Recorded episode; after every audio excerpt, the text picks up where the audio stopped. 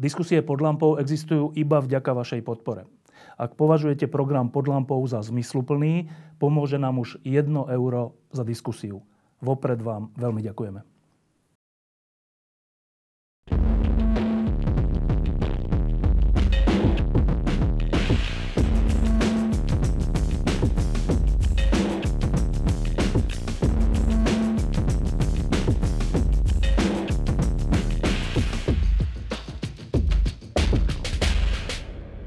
Koniec roka 2021 a posledná lampa v tomto roku bude o dominantnom fenoméne tohto roka. E, a hosťom bude človek, ktorý sa s tým dominantným fenoménom natrápil naozaj veľmi veľa. A trápi sa s ním vlastne do posledných dní až do Silvestra 2021 to tak bude. E, najprv sa ako vždy opýtam, či si dáme e, rúška. Ja som trikrát očkovaný a raz prekonaný. Ty to máš? Rovnako. Očkovaný som bol pred mesiacom, tretíkrát. A ja? Je to umelecké dielo, nemusíme. Dobre. Tak, e, učíme sa s tou pandémiou žiť, zdá sa. E, Tomáš, e, poviem takú osobnú vec na úvod. Ja si ťa pamätám ako mladého chlapca, ktorý bol v týme okolo Ruda Zajaca v roku, ja neviem, 2002, 3, 4. A, a neviem, či aj v tom prípravnom týme, ešte pred voľbami 2002 nie bol si taký mladý chalán, ktorý bol veľmi uh, taký nadšený pre zmeny v zdravotníctve. Pre zmeny, ktoré mali zna- znamenať menej oddlžovania nemocníc každoročného a lepšie služby pre ľudí. Uh, viem, že ste vtedy pripravovali zákony, pripravovali ste rôzne vyhlásenia, um, riešili ste ataky v médiách a podobné veci, už na ministerstve zdravotníctva. A odtedy ale prešlo uh, vlastne 20 rokov. A tento rok si ťa pamätám skôr ako takého staršieho pána, unaveného, ale neustále, neustále očkujúceho. E, pre tých, čo nevedia, tak Tomáš bol e, súčasťou, jednou z kľúčových súčastí týmu e, Bratislavskej župy, teda vyššieho územného celku, ktorý na futbalovom štadióne na Slovane zaočkovali 100 tisíce ľudí, však k tomu sa dostaneme. Ale teraz tá prvá otázka, tak aký je rozdiel medzi formulovaním zákonov a dennodenným únavným očkovaním? Ľahšie otázky nemáš už? Už budú len ťažšie od teraz, mm.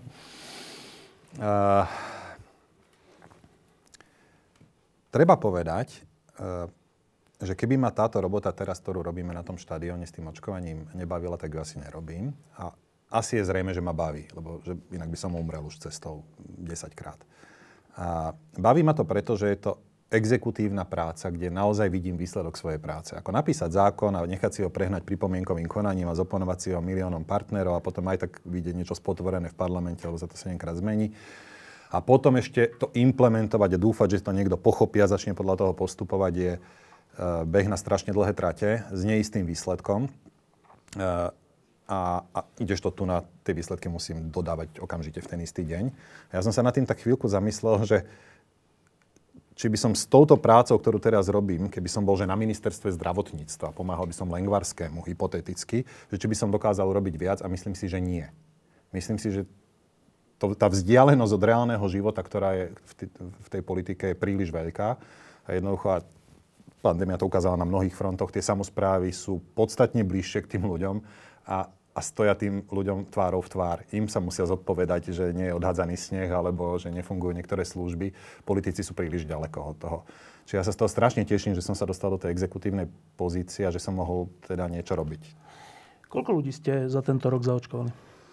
Ľudí, fú, ťažko ti poviem na túto otázku. Poviem ti, že koľko dávok vakcín sme dali, mhm. lebo niektorí boli u nás dvakrát, niektorí trikrát, niektorí len raz. Uh, je to číslo niekde oko, severne od 300 tisíc, 320 tisíc asi e, vakcín. 300 e, tisíc vakcín urobila Bratislavská župa, e, pričom pôvodne, vlastne ani neviem, bolo vôbec plánované, že župy budú niečo ako očkovať? Ak ideme rozoberať tento príbeh, že ako to celé zbehlo... Jak to vôbec začalo? Tak sa veľmi teším, že môžem teda túto, túto vec prerozprávať. To, že som hlboko presvedčený o tom, že, že očkovanie akokoľvek máme pocit, že ho musíme opakovať, je tou jedinou cestou, ktorú máme z pandémie. A keď bolo zrejme, že už sa tie vakcíny vyvíjajú, sú v schvalovacom procese a tak ďalej, tak som očakával, že sa na to niekto pripravuje, že na to máme vymyslené, že kto, kde, Nemocnice, kedy, ako, tú logistiku v pozadí a celý, celý, celé tieto veci. Čiže keď sa v decembri minulého roku začala očkovať, tak som mal pocit, že to je niekde vymyslené a sa to nejako ide a tešíme. Sa. A tešíme sa. Nikto s nami dovtedy nekomunikoval úplne prvú komunikáciu, ktorú sme s ministerstvom zdravotníctva ako župa mali, že si nás zavolal šéf služobného úradu všetkých županov, a som bol, mohol byť pri tom Webexe, bolo 20. teraz ma zastrel 6. 9. januára tohto roku. Hej, a povedali nám, že ako, skúšali všeličo, ale zdá sa, že sa im to nedarí z, z to očkovanie spustiť. A majú len takú sondážnu otázku, čo si o tom ako župy myslíme. Vtedy sa Ďuro Droba chytil slova a hovorí, že ako boli sme prví v pandémii na začiatku, keď sme zatvorili školy v marci minulého roku a my sme pripravení zobrať túto ponuku, že pomôžeme štátu s očkovaním. Hoci sme vôbec netušili, čo to Ako, obnáša, čo, čo, aký je to balíček. Hej, len to bola otázka, čo si o tom viem predstaviť a Ďuro zobral, že all in, berieme. Ostatné župy to takisto podporili. Niektorí už boli v komunikácii s ministerstvom už dlhšie, to tiež treba pripustiť, myslím Žilinská a bansko ale my sme sa to reálne dozvedeli posledný januárový týždeň, že ministerstvo má vôbec tento zámer. To ešte nebolo, že vystrel z štartovej pištole. O dva týždne na to, 11. februára, nám poslali e, list z ministerstva, že nás poverujú, že sme zodpovední za očkovanie v kraji. A 11, od 11. To list? No tiež naši mali také otázky, že čo z tohto znamená, čo to z tohto vyplýva a nám vysvetľovali celý čas, že z tohto listu vyplýva, že ministerstvo nám zaplatí náklady spojené, ktoré, ktoré vynaložíme spojené s touto, splnením tejto úlohy. Vraj to vyplýva z nejakej legislatívy, nejdem sa s tým sporiť, lebo to nie je moja rola. Takže 11. februára som držal že poverenie z ministerstva a 27. februára sme spúšťali veľkokapacitné očkovacie centrum v Karlovej Vsi kde sme si odpilotovali, ako to celé bude fungovať. Čiže my sme v podstate celý ten projekt spustili za 3 týždne, z 0 na 100 za 3 týždne, bez toho, že by sme mali čokoľvek. Meno, mesto, zviera, vec, akože výbav, výbavu, uh, lekárov, ktorí to budú robiť, personál, software. Stoly, stoličky, ako, všetko. A, a, a, takto to materiálno-technické je jedna vec, ale tá najpodstatnejšia vec na, na tom celom a to, čo ma vlastne najviac bavilo a vlastne celý tento výsledok, celý tento rok je výsledok asi troch dní rozmýšľania na, vo februári, keď sme vymysleli, ako to budeme robiť, aká bude tá akože ako sa bude proces, prihlasovať a tak. Proces. Hej? A ten proces, ja si myslím, že sme ho vymysleli dobre. Áno, viem, že to má aj svoje nevýhody, ktoré, ktoré, s ktorými sa borím, ale vymysleli sme ho, že prevratne, tak, že asi týždeň E, poisťovne a ministerstvo debatovali, že či vôbec pustia túto cestu, ktorú som vymyslel. Lebo v, čo je, v čom je moja výhoda? Tým, že 20 rokov sa hýbem v zdravotníctve, ja sa v tých zákonoch zdravotníckých viem celkom že orientovať. A viem, ako sa dá skrátiť cesta, kde, sa dajú, kde sú skrátky v tých zákonoch, čo sa dá nejakým spôsobom heknúť, tak aby to pomáhalo tomu, čo chcem dosiahnuť.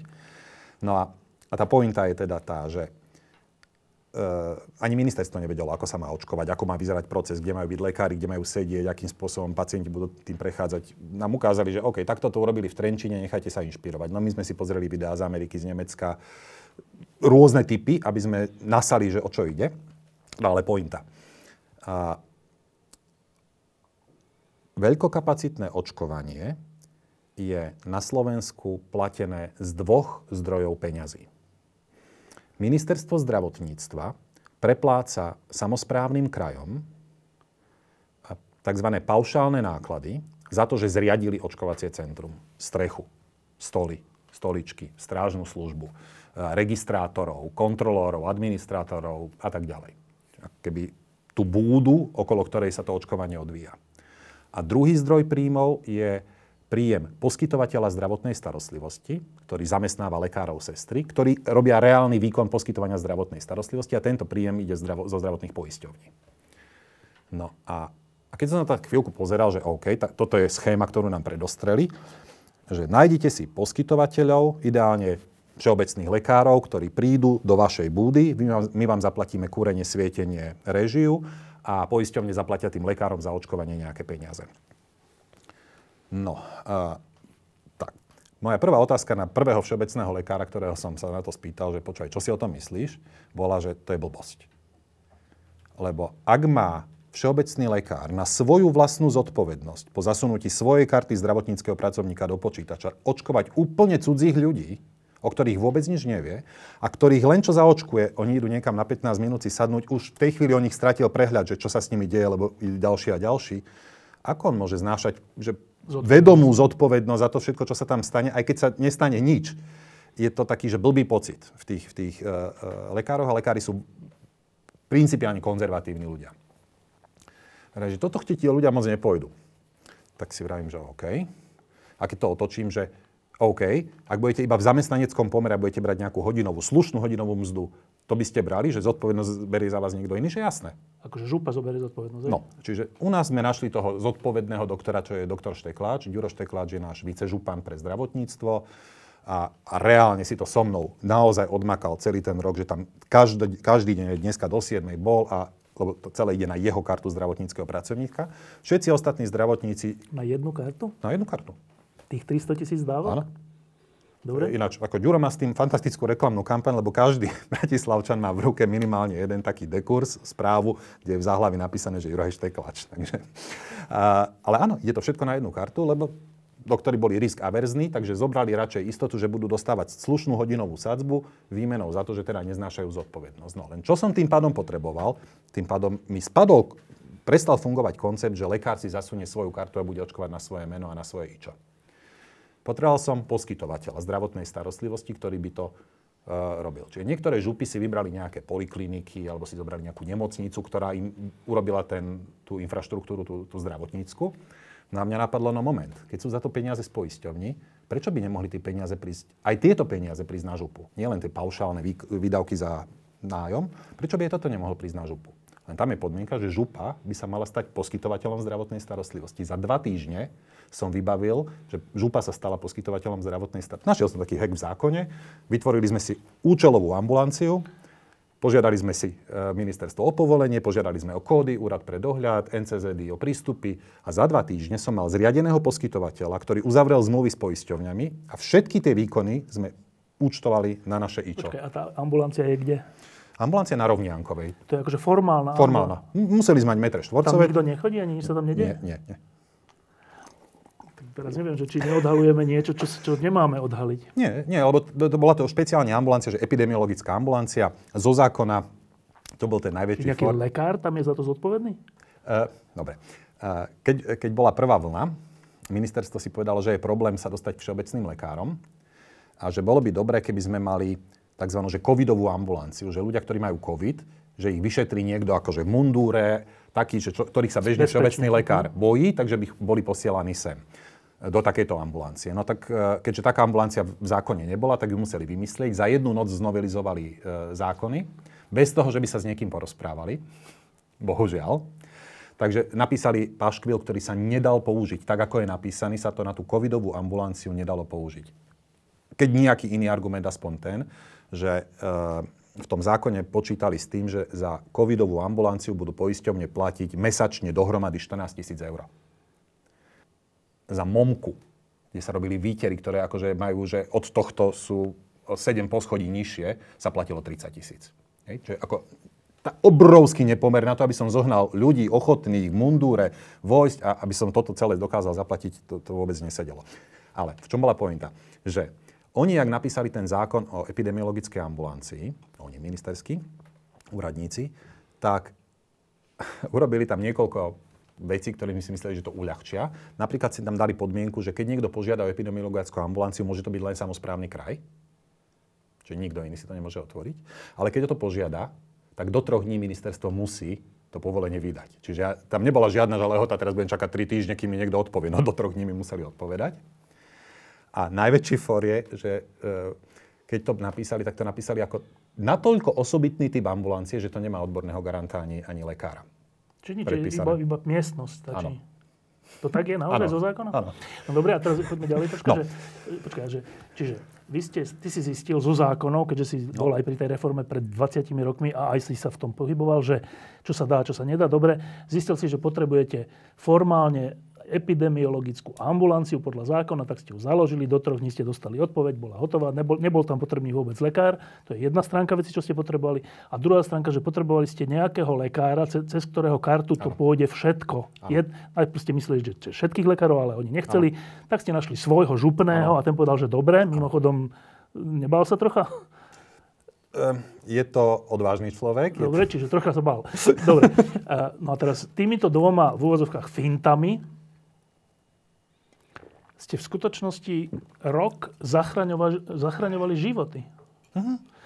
A to je teda tá otázka ešte k tomu, že to je čo za stav, že Tomáš Salaj a ďalší ľudia, ktorí to ani nemajú v kompetencii prvoplánovo, musia nájsť nejaké finty, aby na Slovensku sa zachraňovali životy?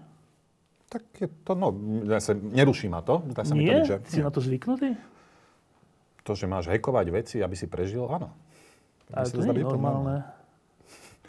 Uh, dobre, ešte pridám nejaké príbehy z toho, z toho, z toho začiatku. Uh, lebo ja som mal na začiatku, teda takto, ja mám trému pred každým jedným očkovacím dňom. Aj pred dnešným očkovacím dňom 4 tisíc ľudí na štadióne sme urobili. Trému v uh, No takú, že sa zobudím pol hodinu pred, pred budíkom. Takže to dopadne? Ak to celé dopadne, jak bude veľa ľudí, či nás budú tlcť francúzskými barlami, alebo nie. Akože, lebo každý je nejaký iný.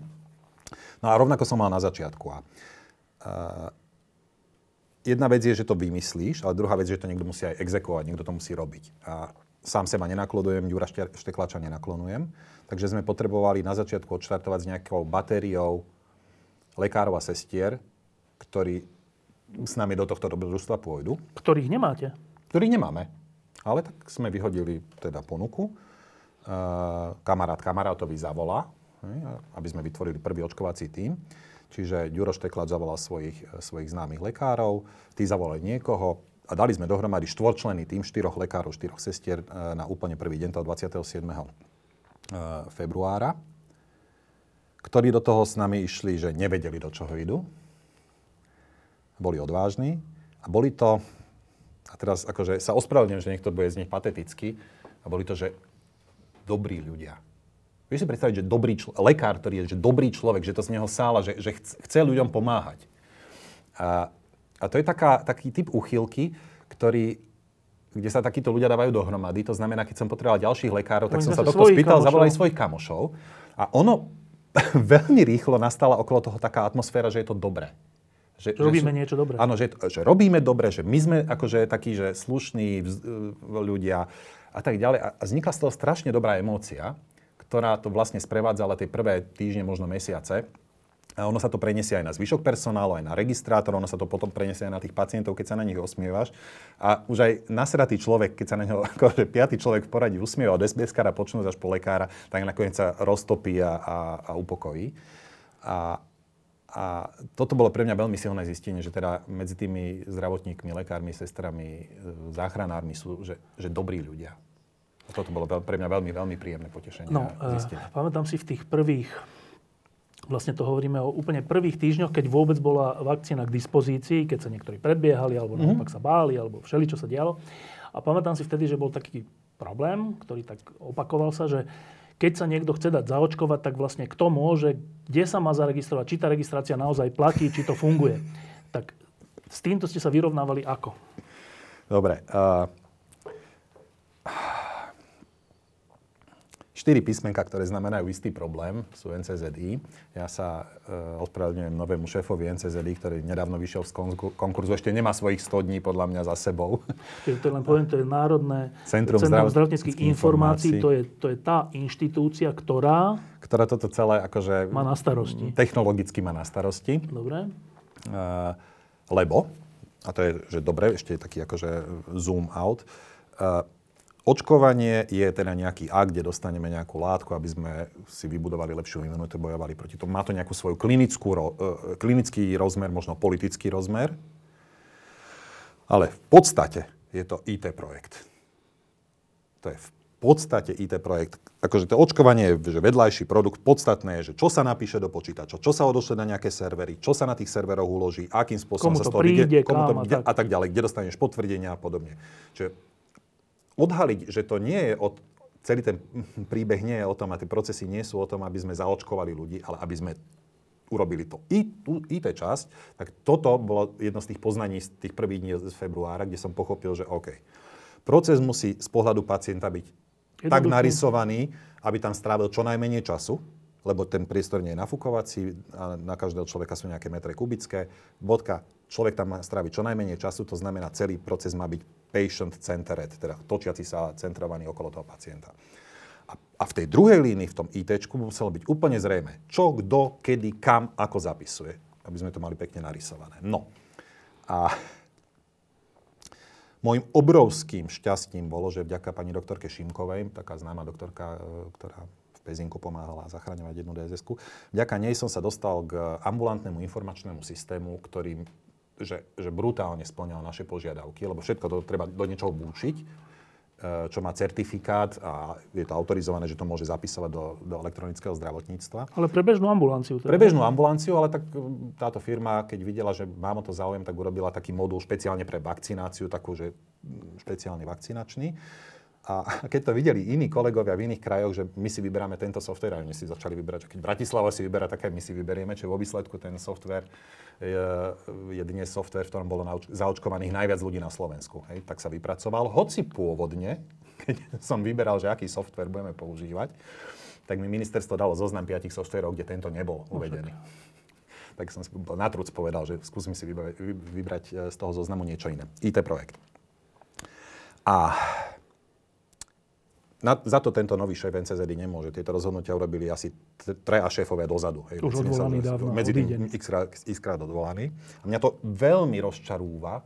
Do dnešného dňa sa totiž boríme s dôsledkami zlých rozhodnutí spred roka ktoré už asi nebola šanca uprostred toho brodu prepriahať tie kone. Takže... A keby si mohol povedať, že čo bolo to hlavné zlé rozhodnutie? Tých je niekoľko. Asi, asi to, že, že ako vyzerá čakáreň, ako funguje čakáreň. Že tá, na internete tá, teda? Tá, to miesto, kde sa zbierajú požiadavky o očkovanie ľudí, kde sa, odkiaľ sa tí ľudia posielajú do tých očkovacích centier a kde sa zapisujú naspäť tie výsledky, aby sa potom z toho dali generovať tie mm, certifikáty. Čiže napríklad, že to nie je bežná databáza. Že to nie je databáza, do ktorej sa zapisuje a môžem pozerať históriu tých políčok. Niekto sa rozhodol, že si vyskúša novú technológiu, pekná hračka, ktorá ale nesplňa to, čo by sme od databázy chceli a výsledkom sú, sú potom uh, problémy. Uh, rozhodnutie, že, že nemáme jasné identifikátory, že ty máš svoje rodné číslo, ja mám svoje rodné číslo. Nikto iný nemá také rodné číslo, ako mám ja, nikto iný nemá, ako máš ty. Jednoznačný identifikátor. No, napriek tomu, že existuje jednoznačný identifikátor, tak uh, sme sa rozhodli, že tých ľudí, že tí ľudia si môžu tento identifikátor zadávať na internete sami ktoré môžu byť aj rovnaké potom. A, tak. a nikto to pozadí nekontroluje a nekrosčekuje, či tam náhodou neurobili preklep. Či to sedí s registrom obyvateľstva, či to sedí e, s registrom poisťovní. Čiže ľudia si narúbali nejaké čísla, robia pritom hromadu chýb. Ja dneska vediem náhradnícke zoznamy, v ktorých mám niekoľko desať tisíc ľudí a vidím, aké chyby robia, lebo keď ich ešte aj upozorním, že prepačte, tu ste urobili chybu, zadajte to ešte raz a vidím, že to zadávajú, znovu robia chybu. No. Akože neuveriteľné, akože koľko preklepov sa dá v tom urobiť. No a a to NCZD, tá, tá čakáreň, pardon, teda zbierala úplne, že šuntové údaje, nerobila k tomu žiaden crosscheck, či to je pravda, není to pravda, a posielala nám to do vakcinačných centier. A kúzelné je, že si vymysleli metodiku, na základe ktorej ja po skončení očkovania večer im mám poslať naspäť informáciu, koho sme zaočkovali, v nejakej tabulke, ktorá má mať nejakú štruktúru, meno, mesto, zviera, vec, povinnú, že ja neviem, PSČ musí mať 5 e, znakov, telefón musí mať takýto formát, e, mailová adresa musí mať takýto formát. A odmietali mi zobrať údaje, ktoré taký formát nemali. Ktoré taký formát nemali, ktoré mi ale oni poslali mne. Oni mi poslali, ja neviem, že trojciferné PSČ, ja som im ho poslal naspäť, mi povedali, halo, opravte si to. A tým pádom som ja vlastne ako bol donútený opravovať chyby, ktoré mal nejaký software filtrovať na začiatku. A ono ťa to akože pri desiatich ľuďoch to je v pohode, ale keď zaočkuješ 3000, 4000 denne a z nich, ja neviem, 20% má nejaký typ chyby, hmm. tak vlastne sa hráš na nejakého akože... Opravára, no. Outsourcovaného opravára úplný... A najlepšie bolo. A toto sú také, že pikošky z toho celého. Metodika hovorí, že e, keď e, sa očkuje, tak ti príde nejaký zoznam z, z toho NCZD, že toto máš zaočkovať. Natiahneš to do, do systému, nejaký z tých ľudí prídu, zaočkuješ a keď je večer a máš poslať tú dávku naspäť, tak sa k celému zoznamu, ktorý ti oni poslali, musíš vyjadriť, že prišiel, ak áno, koľku dávku dostal. Prvú, druhú alebo tretiu. A keď neprišiel, aj keď bol pozvaný, tak mu, musíš vykázať pri jeho mene, že nulu, že neprišiel. Nedal si mu žiadnu dávku. E, čiže predstav si, že ti príde teraz zoznam tých ľudí, hypoteticky, že by ti nikto z nich neprišiel a máš ich večer poslať naspäť. Ako máš opraviť telefónne, rodné, PSČ a iné chyby, ktoré tam sú, keď nemáš toho človeka, nemáš mu kam zavolať, lebo má zlé telefónne číslo a aj tak ti uh, opapulujú, že to, je, že to je zlé. No a z môjho pohľadu asi najväčší bug, ktorý sa stal, ktorý nastal obrovské množstvo reputácie, je, že tie nuly, ktoré sme posielali, teda, že neprišiel, že neprišiel oni na základe nejakého softwarovej chyby, ktorú tam niekto urobil v tom, v tom, v tom NCZI, oni tou nulou prepísali predchádzajúce očkovanie. Čiže predstav si, že niekto bol na prvej dávke, potom ho pozvali na druhú, z akýchkoľvek dôvodov neprišiel. My sme ho bol pozvaní, neprišiel nula podľa metodiky. To nulo sa prepísala tá jednotka. Že nebol ani na prvej. Čiže nebol ani na prvej. A potom, keď prišiel, keď prišla chvíľa, že on si chcel vygenerovať certifikát, a mu to povedalo, že halo, však vy nie ste zaočkovaní, však to vás vôbec nevidujeme, tak zavolal na nejaké call centrum. A keď sa mu náhodou podarilo dovolať, a čo je tiež pre mňa škandalozne, že po roku nemáme to call centrum funkčné, tak mu tam povedali, ale to chyba vakcinačného centra vás nevykázalo. Tak prišiel nasratý, jak brigadír za nami, že halo, ste ma nevykázali. A my na kúkame, akože sme nevykázali, že nevykázali. Takýchto ľudí sú že 10 tisíce, ak nie 100 tisíce v tejto krajine. A tak strašne ma rozčarúvala tá, tá komunikácia tých predchádzajúcich vedení NCZD, kde to všetko zvalovali na vakcinačné centra. Vakcinačné centra robia hromadu chyb. Keď robíš 300 tisíc očkovaní, určite ti tam niečo unikne. Ale keď sme opravovali chyby, tak 95% chyb bolo spôsobených tým, že bol ten systém zlý. A najväčší, najväčšie také, najtrpkejšie z toho celého bolo, že hneď v prvý týždeň, v tom februári, som sa s tým dodávateľom nášho informačného systému bavil, že že počúvajte, ale že keď však doktor urobí chybu, ako tú chybu opravíme? Keď vieme, že ten doktor urobil chybu, ja urobil nejaký preklad, ako, ako to opravíme? A tá pani mi, od dodávateľa mi hovorí, no, to sa zatiaľ nedá opraviť. Akože sa nedá opraviť, čo to budeme potrebovať o chvíľočku. Určite dôjde k situácii, že sa tam stane prvá, druhá dávka, iná vakcína, iný, ako hromada vecí sa môže stať neumyselne, preklepom a tak ďalej. Ako to, neviem. Zatiaľ to nevieme opraviť požiadame NCZD, aby takú funkcionalitu nastavilo. NCZD funkcionalitu možnosti opraviť chybný záznam spustilo v júni, po 5 mesiacoch. My sme 5 mesiacov, aj keď sme vedeli Chyby? chybu, tak sme ju nevedeli opraviť, lebo nebol k tomu nástroj, aby sme ju vedeli opravovať. Dobre, a teraz toto všetko teda vypoveda čo? Toto vypoveda o tom, že e, štátna inštitúcia, ktorá má na to zdroje aj ľudí, e, za predchádzajúcich vedení e, konala tak, že vám, ktorí ste chceli akože pomôcť, tak vlastne nie, že pomáhala, ale strpčovala život a robila problémy. Dobre, toto sa dá vysvetliť čím?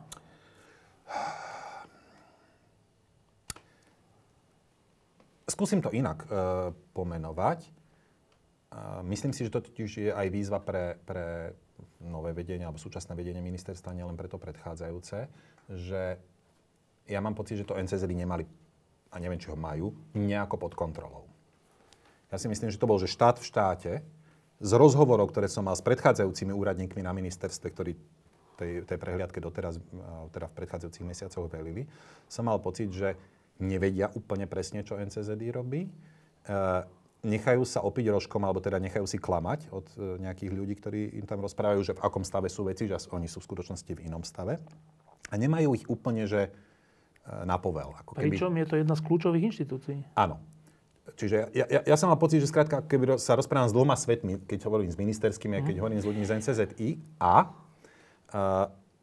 tým, že ministersky nedokázali na NCZI vytvoriť nejaký tlak, aby z nich niečo dostali, niečo za niečo a podobne, že to bol, že štát v štáte, tak výsledkom bolo, že, že e, do dnešného dňa myslím, že tam nevládne nejaký vývoj, ktorý by, vývoj, e, softwarový vývoj, alebo teda taký, ktorý by bol výsledkom nejakého projektového riadenia širšieho. Ja som napríklad nebol Raz.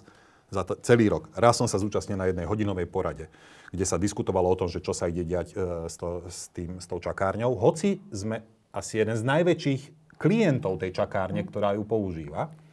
Takže neboli sme, neboli sme partnerom. No a, a ešte jedna vec tam je, že politické zadania, ktoré prichádzali, že major, že treba niečo rýchlo urobiť, akýkoľvek e, systematické zamyslenie sa, že spomalme, zamyslíme sa, kam to pôjde, to úplne roz, rozbili na prach, lebo bolo povedané, OK, ale do zajtra musí byť urobená čakáre na Sputnik. Alebo musíme urobiť toto hneď a zaj... Ako vedeli to aj pred týždňom, ale povedali to na poslednú chvíľu, všetci sa náhle všetko odložili bokom a sústredili sa na uh, jeden cieľ, utekali za tou loptou a ten zápas sa odohrával pritom niekde úplne inde. Dobre, teraz ešte niekoľko takých detajlov, ktoré ale boli dôležité. Eh, jedna vec, eh, to, to veľkokapacitné očkovacie centrum, ktoré ste založili, eh, sa nakoniec teda umiestnilo na futbalovom štádione Slovana. K tomu prišlo ako? Uh, bolo zrejme, že na veľkokapacitné budeme potrebovať nejaké veľké, niečo veľké. Najprv sme sa išli pozrieť do našej jednej strednej školy odbornej, ktorá... Ktorá patrí pod VUC? Pod, patrí pod VUC a mala akože veľký priestor, no len tam mali niekedy v lete už priviesť nejaké stroje na to, aby sa študenti mohli na tých strojoch učiť. A nebolo úplne isté, či by sme to dovtedy stihli. Bolo to ešte z eurofondov postavené, že či, či môžeme meniť ten účel tej stavby. Alebo pekný priestor to bol pri Galványho uh, ulici. Uh, potom, dobre, potom mne sa zdalo byť, že úplne najlepší priestor v Bratislave, čo sa týka dopravnej dostupnosti, čo sa týka plochy a čo sa týka toho, že v pandémii, tá, v pandémii je tá plocha nevyužitá, je Incheba. To mi prišlo, že fakt, že v centre mesta, MHD, auta, parking, obrovský parking. Toto by sa dalo, dalo spojazniť. Takže sme vyslali taký ako otázku na, na Inchebu, že, že ako, či by si to vedeli predstaviť. Jasné, že by si to vedeli predstaviť, ale vypýtali si za to akože dosť veľa peňazí. Dosť. No a potom sa ozval Kmotrík a ten to v podstate dal zadarmo. Ako za režiu. Nechcel za tom, na tom vôbec nič. Ja neviem, či si kupuje za to svedomie, alebo čo, si, čo s tým robí, ale urobil krok, ktorý mu stojí, slúži k úcti, lebo vo výsledku urobil prispel k tomu, že to, ten štadión alebo to očkovacie centrum vyzerá nádherne. Lebo tá budova je moderná, sú tam super technológie a to prostredie dotvára celú tú, tú atmosféru. To nie je, že telocvičňa. To je, že pekné, koberce ako, a tak ďalej, ktoré sú ako dezinfikované každý deň. Čiže je to že veľmi pekné. A, a keď to ponúkol, tak to bolo niečo, o čom sa už nediskutuje. No a potom sa ešte ozval pán Rozin z Incheby, že by išiel s tou cenou dole, ale teda v tej danej chvíli už nebolo o čom. Dobre, čiže to je zase dôležité povedať, že ľudí, ktorých my v médiách často veľmi kritizujeme, aj oprávnene, zase keď urobia dobrú vec, treba ich pochváliť. To je, to je výborná vec. Čiže štadión Slovana, výborná vec. A pomohlo to veľa ľuďom. Tak ja ako fanúšik Spartaka Trnava? trpím občas, ale... Ja, no, tak to bol ten legendárny zápas tento rok, že? Nebodaj si tam bol. Nie. No, teraz, čo sa dialo hneď na začiatku tohto roka, ale keď prišli vakcíny, bolo, že ako keby bolo také... Je, trocha to bolo inak ako dnes, že bolo to tak, že ľudia sa predbiehali. Niektorí ľudia dokonca boli v médiách za to veľmi akože kritizovaní, že ten sa predbehol a ten sa predbehol, chce mať skôr vakcínu ako Hej. môže, je mladší, není tam správny, prečo, prečo to nedostali staršie, tak uh, tá doba je asi preč, ale keď o nej hovorím, tak sa trocha usmievaš. Prečo? Mám k tomu veľa veselých príhod. No, potom vyšla taká vyhláška na podnet e, Igora Matoviča, ktorá teda hovorila, že kto to poruší, dostane pokutu 10 tisíc eur. Čiže teda, keď to poruší očkovacie centrum a dovolí nejakej cibulkovej sa predbehnúť, tak dostaneme pokutu za každého takéhoto predbehnutého 10 tisíc eur. pamätám, že e, na registrácii u nás prišla pani, registrátorom bol náš kolega, pýta sa, ako sa voláte. On hovorí, že Cibulková. A hovorí, ako tá pani, ktorá sa nechala voviesť do omilu? A pani povedala, to nie je vtipné. Ja som jej matka. Dobre. Prešla dovnútra k doktorovi. Doktorovi sa sadla. A doktor sa pýta, ako sa voláte, Cibulková? Ako tá, ktorá sa nechala voviesť do omilu. Vy si so mňa tu na všetci robíte srandu. Vy ste sa dohodli. Uh, ja si myslím, že by, že by Dominika Cibulková mala dostať že medailu za to, lebo toto je kampaň, toto je gerila, virálna kampaň, že je to zaujímavé, lebo influenceri sa predbiehajú, chcú byť zaočkovaní. Uh, no dobre, ale mám k tomuto takýto príbeh, že bola by daná vyhláška, ktorá hovorila, aká je, aké je poradie tých skupín. tých skupín, ktoré majú nárok na očkovanie. V prípade, že teda už miniem ten zoznam, ktorý mi poslali z tej čakárne, z Národného centra, tak môžem, ak mi zostanú vakcíny, nejaké nespotrebované zaočkovanie niekoho ďalšieho, ale v nejakom, v nejakom poradí priorit. A chcem povedať, že som to bral že od začiatku strašne až smrteľne vážne. Vravím si, že e, treba to do psej matere urobiť dobre a poriadne. A vymyslel som, že ako. A k tomuto pridám ešte jeden príbeh, ktorý je dôležitý. Na základe toho našej pilotnej skúsenosti z prvých dvoch víkendov v Karlovej vsi, kde sme si odladili procesy a zistil som, že mi stačí polovičný počet sestier, dvojnásobný počet lekárov. Lebo sestra urobí tú svoju prácu rýchlejšie ako lekár, čiže jedna sestra obsluhuje dvoch lekárov. Tak som zistil, že keď si kúpime správne striekačky, injekčné, tuberkulínky, s tzv. malým mŕtvým priestorom, z ktorej keď vystrekneš, tak ti vystrekne všetko, čo v nej je aj z toho dzinzíka, ktorý z tej striekačky trčí. Uh, tak dokážeme, my sme vtedy očkovali AstraZeneca, dokážeme z tej flaštičky AstraZeneca vyťahnuť 12 dávok. Ono tá flaštička je určená na 10. Bežnými striekačkami vyťahneš 10. Lebo ti niečo zostane v tom zinziku v tej striekačke. Ale keď si vyberieš tie tuberkulínky, tak urobíš 12. To znamená, že ak som dostal, že ja neviem, tisíc vakcín, ja som dokázal zaočkovať 1200 ľudí. O, 200, o 20% ľudí viac ako... V situácii, keď vtedy ešte všetci to chceli. Keď to všetci chceli. Tak vravím, hneď na prvom Webexe vravím ministerským, že počúvajte, všetkým očkovacím centrám povedzte, nech si kúpia tieto, tieto strikačky, alebo my Máme viac dodajte. Dávok, no. Máte o 20% viac dávok bez toho, že by ste potrebovali navyše. Vtedy boli problémy, že neisté kapacity nevozili. Mnohokrát sa odkladalo očkovanie, že nie sú vakcíny na Slovensku. Vravím, tu máte o 20% dávok viac. Trvalo to asi mesiac, kým sa to dostalo do praxe, lebo to ako boli centrá, ktoré ešte mesiac očkovali zlými. Ale vy hneď od začiatku takto, hej? My sme hneď od začiatku išli na tieto. A jak ste na to vôbec prišli? Tak sme sa zamysleli. Hej? Proste tak, pozreli, experimentálne, hej? Teda. Nie, tak ako sme sa zamysleli vopred, vravím to o tom, že sme 3 dní rozmýšľali, ako to ideme robiť. Hej? Ale táto jedna konkrétna vec vás proste napadla? Áno. Aké, aké sú správne? Tak tieto. Sme si pozreli internety. Dobre. No. Čiže máš o 20% viac vakcín, ako ti príde počet ľudí. Čiže ja som vedel každý deň zaočkovať o 20% viac ľudí teraz som sa dostal do pasce, že mám vyhlášku, ktorá mi hovorí, že to musia byť nejakí ľudia, nie akýkoľvek ľudia. A teraz, aby som to robil dobre, aby som si to dokázal pred dejinami obstať, si vravím, tak potrebujem tých ľudí. A tam sú teda skupiny, že v prvej skupine sú strašne vážne diagnózy, onkologické, neviem ak. A potom sa to zmierňuje a potom ide BMI, že ľudia sú tuční a potom to ide ďalej, až potom sú také menej dôležité uh, choroby. A po druhom víkende som napísal pacientským organizáciám, na ktoré som mal kontakt, muskulárni dystrofici, autisti, Downov syndrom, uh, také tie preživšie po uh, rakovine prsníka, Amazonky. Hej. A som uh, tejto uh, Janke uh, Žitňanskej som napísal, lebo ona sa zaoberá tými postihnutými a sociálno-zdravotne znevýhodnenými ľuďmi, že nech to rozšíri, čo sa dá, aby sme získali tých ľudí, ktorých treba zaočkovať medzi prvými. Čiže ja som prvé... Na tých, na tých 20%, čo zostane. Áno, áno, čiže ja som, akože prvé dva týždne, keď som toto robil, som to robil naozaj, že ručne, cez to, že mi tieto pacientské organizácie svojpomocne zozbierali kontakty a vlastne sme v Bratislave zaočkovali týchto znevýhodnených ľudí ako medzi prvými, naozaj medzi prvými. Čo si, čo tá čakáreň NCZD robiť nevie. Ona išla iba podľa veku, z hora dole. Takto sme išli, že cieľene po tých diagnózach. No a asi po nejakom, nejakých dvoch, troch týždňach si vravím, že no dobre, ale toto je že spaľujúce. Nemám to úplne že pod kontrolou, lebo nie som si istý, čo mi tie organizácie naposielajú. Či, či mi pošlú naozaj tých, ktorých treba a podobne. Ale som hlboko presvedčený, že v tejto krajine existujú ľudia, ktorí vedia, koho máme pozvať. A to sú zdravotné poisťovne, ktoré vo svojej databáze vedia, kto má akú diagnózu, ako vážnu diagnózu, koľko to stálo, koľkokrát sa s tou človek e, diagnózou stretol. Tak som sa spýtal v poisťovniach, že čo si o tom myslia. Eh, verejne musím povedať, že všetky tri poisťovne boli že nadšené a spokojné a povedali, že jasné, že budeme na tom spolupracovať.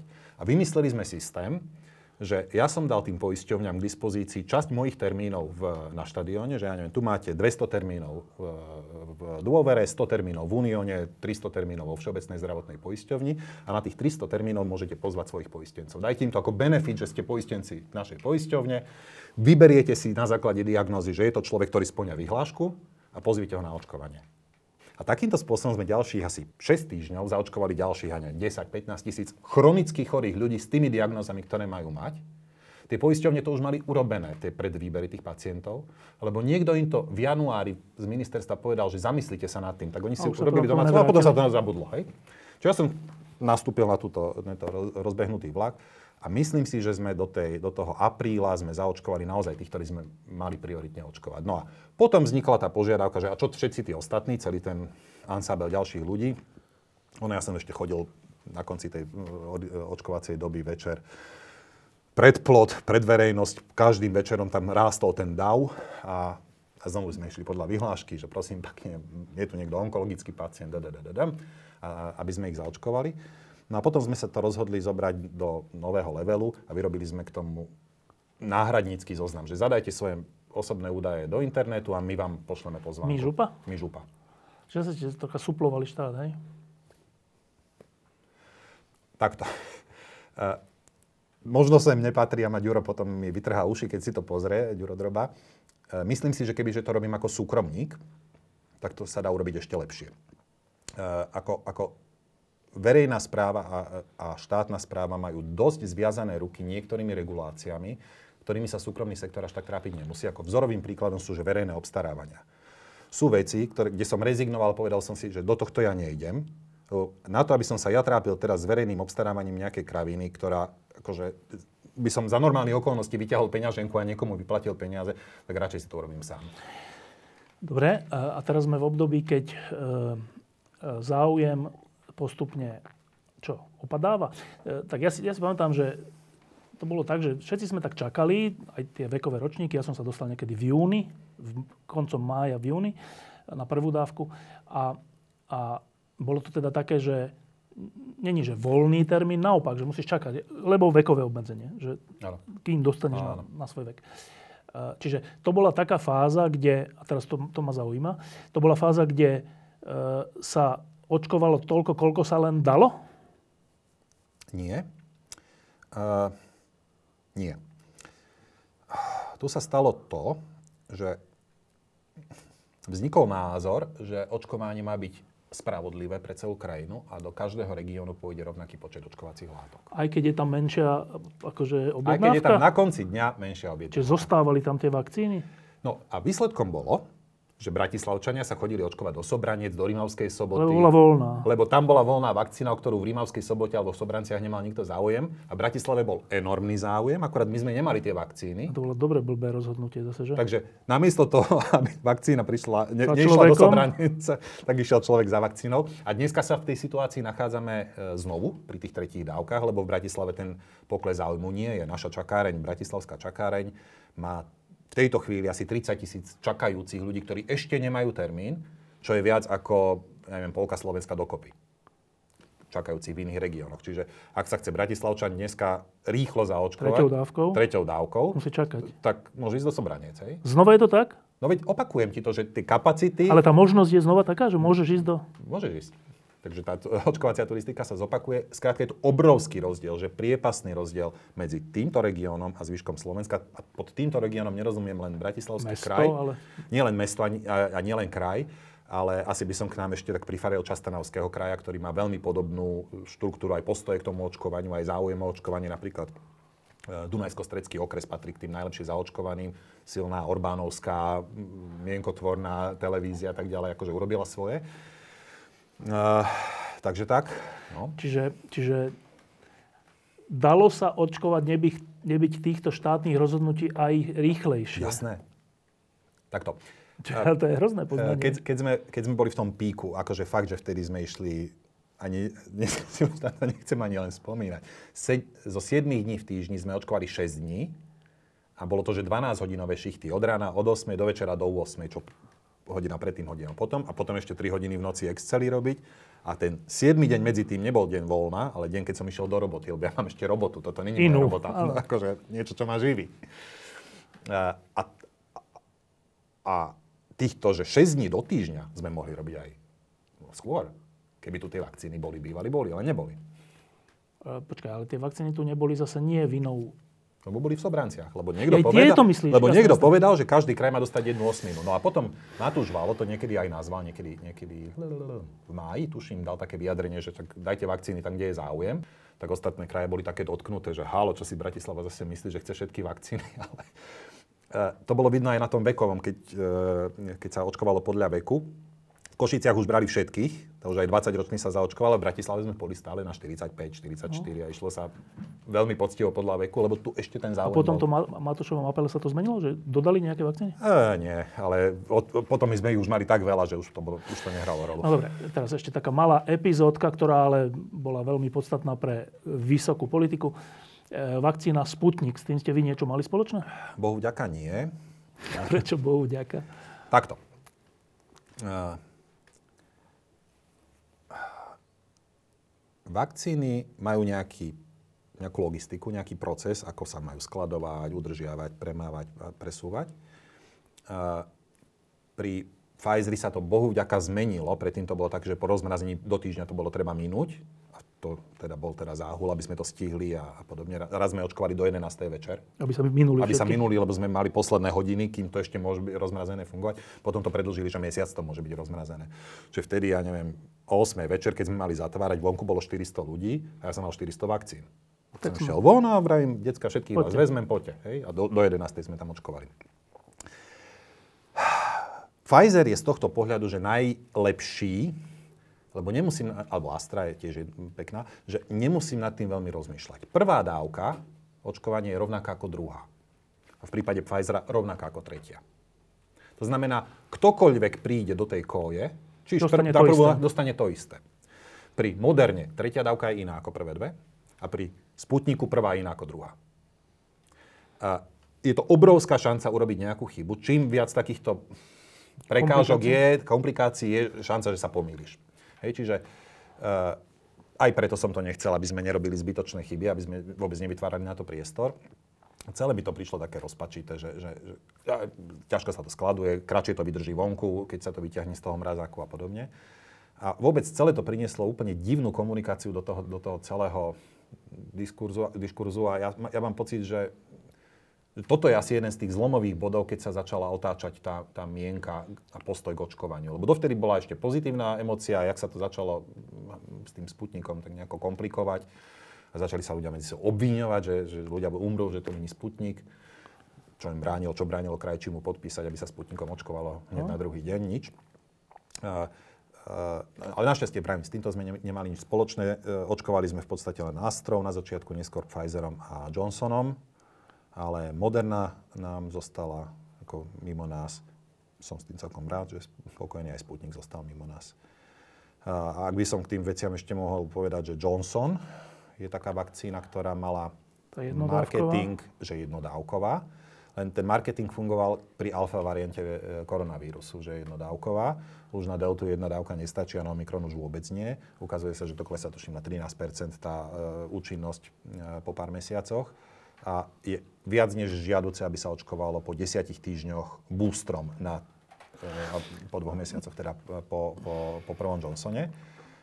A, a toto že na začiatku to bolo marketované ako jednodávková vakcína a ukázal život, že to musí byť viacdávková vakcína. E, verím, že to bude spôsobovať veľké problémy, lebo tí jednodávkoví, to nie je úplne reprezentatívna skupina obyvateľstva. Na jednodávkovú vakcínu išli tí, ktorí nechceli sa nechať píchať dvakrát. No, jasné, no. To nie je úplne bežná populácia. Bežná, ty si bol na, na čom si bol? Dvakrát, na Pfizeri. Dvakrát, na Pfizeri. No. Časť ľudí to robila preto, že rýchlo potrebovala papier, lebo niekam cestovala dovolenka, papier, e, práca, niečo. OK, rozumiem. Ale významná časť ľudí to robila preto, že je to jednodávková vakcína, ja nechcem byť pichnutý dvakrát, aj tak neverím vakcínám, radšej to len jedno ako, ako dvoma. A títo ľudia... Zrejme nepôjdu ani na tretiu, no. Budú potrebovať druhú, lebo ich nepustia ani len do Rakúska teraz. A boli to ľudia, ktorí, o ktorých som, by som povedal, že boli nejaký vlažný antivaxerský postoj. Že berem to ako najmenšie zlo z toho všetkého. E, v dni, keď sme očkovali Johnsonom, sme mali že najviac konfliktov. SBS mala najviac konfliktov s ľuďmi vonku, lebo tí ľudia prišli, mali pocit, že z donútenia. A chceli to mať čo najskôr za sebou a prichádzali s tým, že chceli vyvolávať konflikty. A, a bojím sa, že teraz, keď sa budú preočkovať, sa to zopakuje celé lebo ich znovu ten systém donúti, aby niečo, čo nechceli, urobili znovu. A ešte budú mať pocit, že ste hovorili, že jednodávková. Hej, hej. No ešte iba kratučko k tej, lebo to zase je dôležité z hľadiska autorít medicínskych a, a, a ďalších, že e, keď išlo o ten Sputnik, tak e, vtedajší predseda vlády mal taký takú predstavu, že tým, keďže je to ruská vakcína, tak časť antivaxerov je súčasne proruských, tak časť z nich zrejme sa kvôli tomu, že je to ruská vakcína, dá zaočkovať a tým pádom urobme Sputnik. No a potom prišiel obrovský konflikt s našim šuklom, to je ten, to, to ten ústav, ktorý schvaluje lieky, ktorý, jeho partnerský ústav je je Európska agentúra, ktorá to schvaluje, ktorá to ale nemala schválené, keďže, keďže, Rusi nedodali dokumentáciu. No. Čiže keby sme sa rok potom pozreli na ten spor obrovský eh, medzi predsedom vlády a pani Baťovou a medzi predsedom vlády a ďalšími, eh, tak čo by si o tom dnes ty povedal? Ale to od prvej chvíle je úplne jasný príbeh. Toto nemám prečo ani po roku meniť názor. Eh, je to úplne zástupný spor. Akože bývalý predseda vlády má záľubu vo vyvolávaní zástupných sporov, ktoré robia divadlo a dymovú clonu. A nikto predsa nezakázal očkovať tým sputnikom. A keby ministr, vtedajší minister Krajčí podpísal, že ideme s týmto očkovať, tak sa môže Zuzka Baťová postaviť na hlavu. OK, môže povedať, že sa jej to nepáči, aj tak všetko, čo s tým môže urobiť. Bolo to čisto v rukách ministra zdravotníctva, ktorý v danej chvíli, mám pocit, že e, zaujal alibistický postoj a povedal si, že nie on vezme na seba to rozhodnutie ako fyzická osoba, že on podpíše, že sa bude teraz očkovať Sputnikom, Boh vie, čo to spraví, ale hľadal niekoho, kto si to vezme na seba. A tak to hodil Zuzke Baťovej, ktorá mala Boha pri sebe a povedala, pardon, ale za takýchto okolností ja to nemôžem, nemôžem ďalej pustiť. No len vieš, že, že úplne posledná vec k tomu, že veď vtedy tým žilo celé Slovensko. Predseda vlády bol v Moskve kvôli tomu, potom bol v Budapešti kvôli tomu. Tam dokonca slona. neprijali nášho čo? Veľvyslanca, či koho? či zástupcu ministerstva? Lebo že len, len Matovič tam môže byť a nejaký Dimeši, či kto. No, že to nebola zase taká úplne ľahká um, operetka celé. No. A ty hovoríš, že celé to bolo zástupná vec. No, očividne, lebo keby chceli, tak tým mohli očkovať. A, ty... to sme mo- a mohli o mesiac skôr a mohlo, a... mohli sme sa tomuto celému no, počkaj, a aký je zmysel takejto zástupnej veci? Ja sa nepýta Igora. Ale podľa teba? On nie je úplne v poriadku. Ale žena mi zakázala, že sa nemám vyjadrovať veľmi Matovičovi. A nie je to, ale že však celá krajina tým žila. No a dneska žije hromadou iných jeho nápadov. Ako on je rád v stredobodom debát, hej? keď sa v, pi- v kaviarni, v pivárni, alebo neviem, teraz je všetko zavreté, a keď sa ľudia rozprávajú o tom, čo on vymyslel včera. A aký status dal na Facebook. Dobre, e, potom prišlo leto, e, pandémia trocha ustúpila mm-hmm. v mhm. zmysle počtu infikovaných a tak. E, prejavilo sa to aj na očkovaní? Ani nie. My sme očkovali vlastne až do polky augusta. Ale počtom? Na prelome júla, august, uh, júna, júla som prišiel s tým, že uh, tak mali sme tie náhradnícke zoznamy, ktoré sme postupne vyčerpávali a potom som prišiel s tým, že očkujeme bez registrácie, čo bolo taká... Ešte, ešte väčšie uľahčenie? Be, hej. Bolo to silná vec. Viem, že povedzme Košičania očkovali bez registrácie už dávnejšie, lebo nemali už ten záujem. Ale keďže u nás ten bol veľký záujem, tak sme to odkladali a potom sme istú chvíľu povedali, že pustme každého. A ukázalo sa, že pomerne veľa ľudí začalo chodiť. Tisíc, 2000 ľudí denne na to Aj v tom lete teda. Chodilo, že bez registrácie. 2000 nám prišlo zo zoznamu a 2000 nám prišlo, že z ulice. V najsilnejší deň sme zaočkovali 4,5 tisíca e, ľudí na štadióne. A, ukázalo sa, že asi je tá registrácia, pridelovanie termínov a Prekážkou. tak ďalej, také, že bariérou, ktorá tých ľudí odrádza. A namiest, lebo, dobre, ešte v marci, apríli to bolo fajn, lebo všetko bolo zavreté. Ale v máji, júni už sa lockdown skončil a ľudia mali aj alternatívny spôsob trávenia svojho voľného času, nielen teda, že sedím doma na, v lockdowne. A je pre nich lepšie vedieť, kedy oferujú tie dve hodiny a postoja si niekde v rade, ako trpie, trpieť, že kedy mi NCZ vyžrebuje aký termín, A či tu vôbec budem, alebo nebudem náhodou niekde na chate. To sa vtedy ukázalo, že, že, že je fajn riešenie a naozaj až do toho augusta sme očkovali takto bez registrácie a chodili tí ľudia. Dobre, a teraz v ten, tento rok, 2021, uh, rozhodol o jednej dôležitej veci, čo sa týka očkovania, a to o tej, že uh, sme jedna z najmenej zaočkovaných krajín v rámci Európskej únie. Nie sme na čele, sme skôr na, na chvoste. Nie je to úplná katastrofa, nie je 20%, ale není to ani 60%, není to ani 70% a už vôbec nie 90% ako v niektorých krajinách. A teraz, teraz znova sa objavujú hlasy, tentokrát už ministra financí, že no vidíte, tak na začiatku sme boli medzi najlepšími a teraz nie sme, čiže lengvársky. Tak, krátky komentár. Neviem, k tomuto mám takú obľúbenú scénu a používam ju častejšie pri, pri iných takýchto príbehoch z rozmarného léta od Vančuru keď tam ten povrazolezec ide potom e, povraze a dole ten opilec stojí a hinčuje mu tým stĺpom, na ktorý je priviazaný ten povraz a sleste, lebo spadnete. No a nakoniec spadne ja vám to říkal. E, ako je to chucpe, akože naozaj, ak ten, ak, ak Lengvarsky, že mesiace žiadalo podporu finančnú na robenie kampane k očkovaniu a minister financí mu nechcel pustiť peniaze. Teraz ho kritizuje, že tá kampaň nemá tie no, výsledky. No, neskoro. Že neskoro, málo, zle a pomaly mi to, akože, neviem, čo by som k tomu dodal. Uh, áno, uh, myslím si, že, tá, že, že to, že to budeme mať tých 45 až 50 ako máme dnes zaočkovaných, toto ešte nebolo v našej DNA napísané v januári, februári, marci.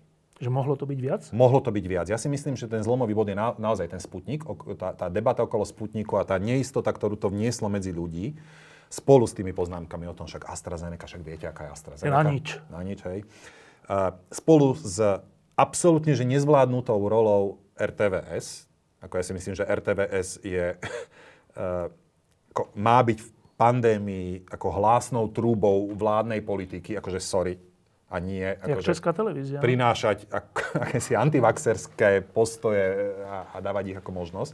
Lebo bola to RTVS, ktorá vo svojich správach vyvolala pa, tú paniku okolo Astry. Áno, akože tá tak, pani zomrela. Pani zomrela, všetci zomrieme. Hej, no, katastrofa. A pritom, paradoxne, chcem, to, taká odbočka, viem, že možno ťa tým nudím, ale uh, namiesto župana som chodil na pandemickú komisiu od minulého roku. Asi Ty ne. si chodil na tú legendárnu pandemickú 15 alebo 20 krát som tam bol. Ako viac zabitého času som v živote ešte nestrávil miestnosti, kde je že 50 že dospelých ľudí, z vysoko postavených v štáte, ktorí zadrbu, pardon za výraz, celý deň rečením o tom, čo kto počul v rádiu. Tak strašné, nevadí. A hneď na úvodnom stretnutí uh, bol taký návrh, ktorý dal tajomník tej pandemickej komisie, že mali by sme túto pandemickú komisiu rozšíriť o nových členov a novým členom na, dal návrh, by mala byť ministerka kultúry a, a takú opatrnú otázku, ja neviem, tuším, Jan Rudolf sa to spýtal z, z hmotných rezerv, že prečo? Bola pod ministerstvo kultúry patrí RTVS a v pandémii je predsa dôležité komunikovať a preto potrebujeme mať ministerku kultúry. Chcem povedať, že odvtedy, odkedy sme tam mali ministerku kultúry, sme riešili len to, koľkých radoch môžu v divadlách sedieť diváci a kedy sa budú... Nič RTV. Ale vôbec to ani omylom. A výsledok je taký, aký je, že, že tej televízii e, zaznievajú veci, ktoré by tam zaznievať nemali, ktoré zneistujú ľudí, ktorí prinášajú otvorenie, že spochybňujú tie, tie kroky a rozhodnutia vlády. A, a to by tak nemalo byť. No, ale teda Sputnik, tá komunikácia e, s RTVS, komunikácia predsedu vlády ohľadom spochybňovania vakcíny, tak tá v tom apríli, máji urobila asi najviac zla z pohľadu spochybňovania očkovania. A e, treba povedať, že iné krajiny, typu, ja neviem, Portugalsko, ktoré má že fakt, že brutálne vysokú zaočkovanosť, majú e, že normálnu opozíciu. Ale my máme, my máme akože opozičnej strany sa postavili na stranu, že OK, keďže ľudia nemajú radi rúška, ľudia nemajú radi akože vakcíny. vakcíny, tak sa naskočili na tento uh, jumpwagon a kúkam na to, že halo, keby vládol Fico, Pelegrini, ktokoľvek z nich a s týmto musel konať, tak by musel tieto opatrenia príjmať úplne rovnako. No. Je to, je to populistické zbabele a rovnako to platí aj pre vládnych politikov, lebo aj tam sa vytvorili opozícia v koalícii, ktorá si na tom sa snaží vytrieskať body. Nechápem prečo. Čiže neplatí rovnica, že krajčí očkovanie fajn, lengvarsky očkovanie zle.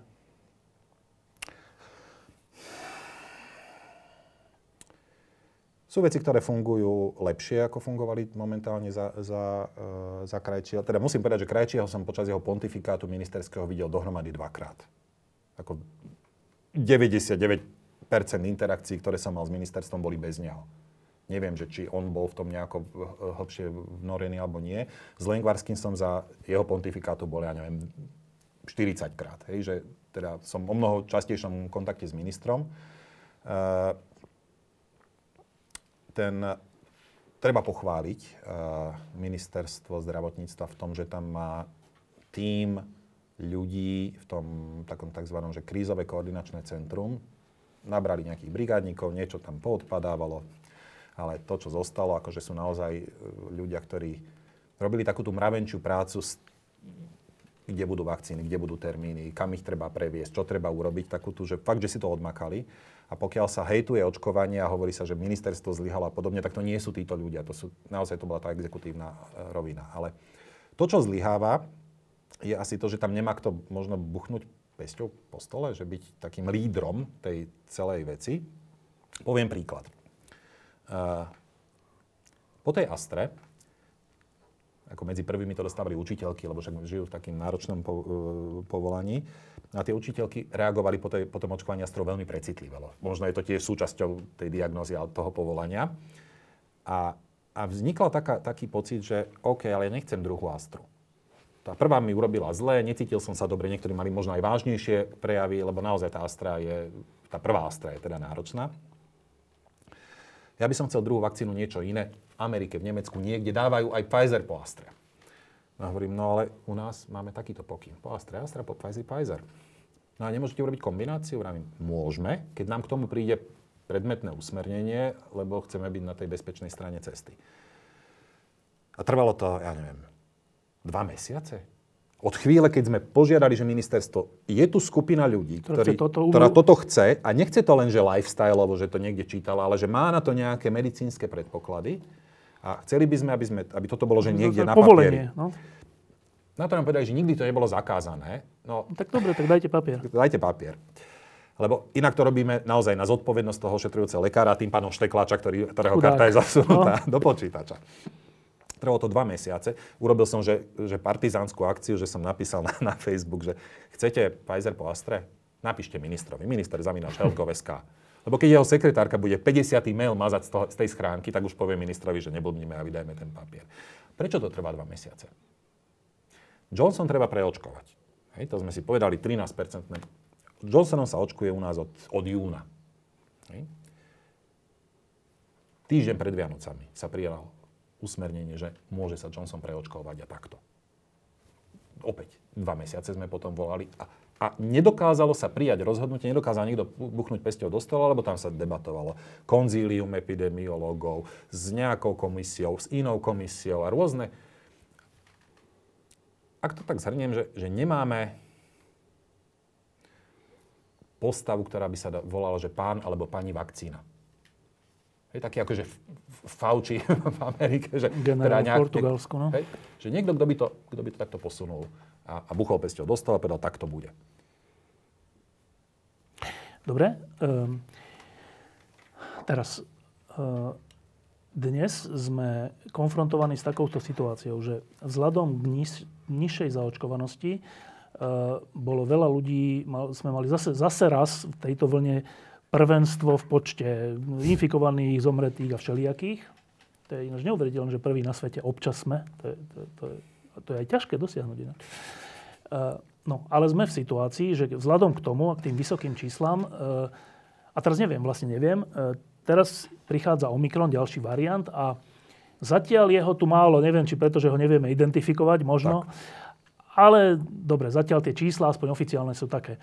Kdežto už vo vedľajších všelijakých krajinách, neviem, či som nečítal, že vo Viedni je to už dominantná vec, čo je ale tu. Určite aj u nás už. Aj u nás už asi? Uh, nemám na to dáta, čiže rozprávam... Čiže tie, to, čo čítame v novinách, to sú také hausnumera, hej? Pivné reči, ale keď tie pivné reči teraz tak zozbierávam, že, že ako Vúcka máme zo štátnych hmotných rezerv nejaké antigenové testy, ktoré vydávame lekárom, čiže tí lekári si k nám chodia a keď sa takto rozprávam s lekárom, ktorý si príde pre balíček antigenových testov, tak z toho small talku, ako jeden doktor, čo je dneska, minulý týždeň mi hovorí, že od pondelka mi prudko vystrelili prípady. Všeobecne prípady? Covidové. V mojej ambulancii. A ľudia dvakrát zaočkovaní, trikrát zaočkovaní a náhle akože všetko majú a, a tie príznaky a, a že, že sú pozitívni. A mi tvrdí, že len v mojej ambulancii je viac ako to, čo som počul v správach, že je na celom Slovensku. Len on nemá potvrdené, že je to Omikron teda? Nemá potvrdené, že je to Omikron, ale, ale ako, čo by to tak asi čo bolo, by to tak asi mohlo, mohlo byť, keď si dal dohromady tie, či už anamnézu, cestovateľskú nejakú, keď si dal dohromady to, že tí ľudia sú naozaj že teraz zaočkovaní, alebo že majú dve dávky v sebe, prečo to dostali. Čiže ja si myslím, že to tu už dávno, dávno máme. Dobre. A tvoja otázka A znie? tá otázka je, že keď to tu teda máme, e, tak časť ľudí, ktorá sa tým zaoberá, hovorí, že dobre, tak teraz sa stane to, že to dostane v zásade každý, kto nie je nedávno zaočkovaný treťou dávkou. Uh-huh.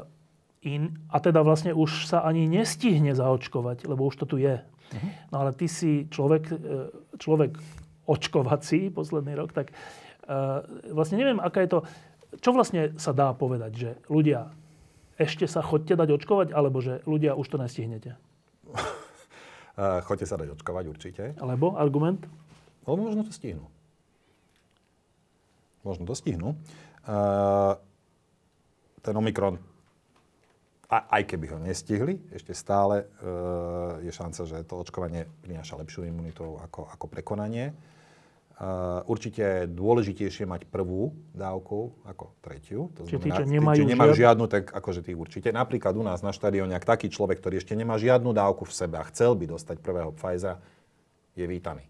Nech príde. Že hneď? Hneď. Ako SBS károm som povedal, že všet, že s termínmi, nech sa páči podľa termínov. Tí, ktorí sú neregistrovaní, bohužiaľ musia čakať za plotom. Uvidíme, či na nich vôbec vyjde, lebo máme veľa objednaných ľudí a len keď náhodou niekto sa nedostaví, tak môžeme jedného, dvoch zobrať, ale nech nečakajú tam, že stovky ľudí zaočkujeme bez registrácie. Ale keď prídu 75 plus, na akúkoľvek dávku, alebo keď prídu ľudia na prvú dávku, tak tí majú natiahnuť červený koberec a zobrať ich do To, očkovacieho centra. to funguje, že aj zajtra?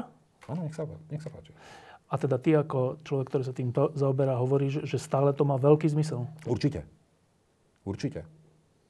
Ako tá šanca, už po prvej dávke vzniká nejaký typ imunitnej reakcie. Tá šanca, že neskončia tí ľudia v špitáli, že neskončia na umelej plúcnej ventilácii, že nezomrú, že nebudú mať trvalé následky, sa každou dávkou že exponenciálne zvyšuje.